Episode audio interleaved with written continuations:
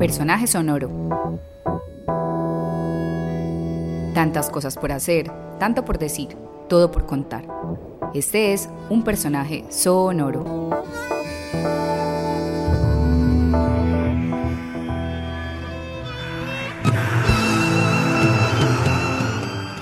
Hola, soy David Rivera, violinista y líder de la agrupación Tenebral. Tocar en altavoz siempre va a ser importante para cualquier banda, es un festival de gran relevancia nacional. Para nosotros es un placer además porque pues, es tocar en la casa y tocar después de 12 años de no participar. Entonces eh, es un gusto para nosotros y vamos a dar eh, el mejor show que podamos porque la ciudad se lo merece y obviamente pues eh, Altavoz es un, un, festival de gran renombre y es un honor para cualquier agrupación poder tocar ahí. Hágala Radio. Tenebraron es una banda que lleva 32 años eh, guerreándola, guerreándola duro. Pues yo creo que para mantener una, una banda durante tantos años, pues es muy importante eh, la resiliencia, la, la, capacidad de entender que estos proyectos se van construyendo a lo largo del tiempo, son eh, proyectos que no se hacen de la noche a la mañana, esto toma muchos años, toma décadas incluso, entonces, eh, es, digamos, eh, un proyecto de vida, si se quiere.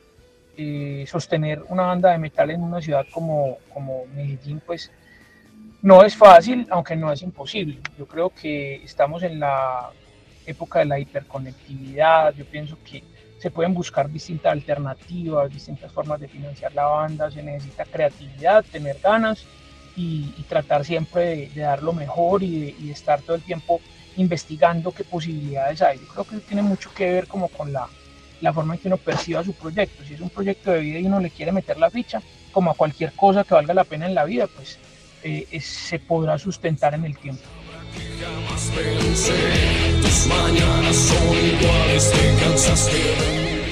Pues eh, un festival gratuito, pues tiene siempre, como todo en la vida, dos, dos lados, ¿cierto?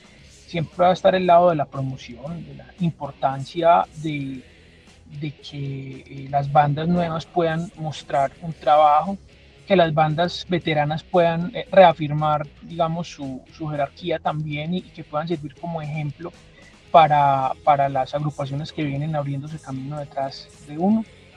Eh, es importante también que, que la gente sepa que esto se paga con recursos públicos, que es eh, dinero de, de, los propios impuestos de los ciudadanos, pero al mismo tiempo habrá otro tipo de eventos que eh, ya no son públicos, sino que una persona mete la plata, se arriesga para traer una o varias bandas y, y obviamente eso tiene que tener una, una recompensa. La recompensa es que la gente vaya y consuma y pague su boleta. Entonces, claro, no hay ningún problema en que haya conciertos gratuitos, porque eso es parte de la, de la, de la función de, de, la, de la eh, Secretaría de Cultura, ofrecer eh, distintos tipos de eventos eh, a la ciudad como, como, como, como, manera de fomentar la cultura y el, y el talento local.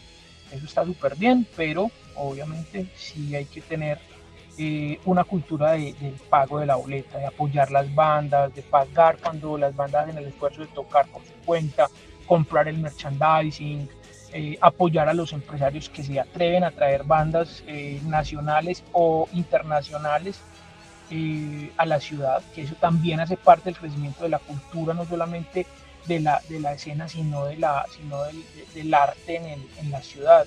Esas propuestas son muy importantes, entonces yo creo que tiene que haber de lado y lado. Visita agalau.net y encuentra discos recomendados, videos, entrevistas y noticias del circuito musical de Medellín y Colombia.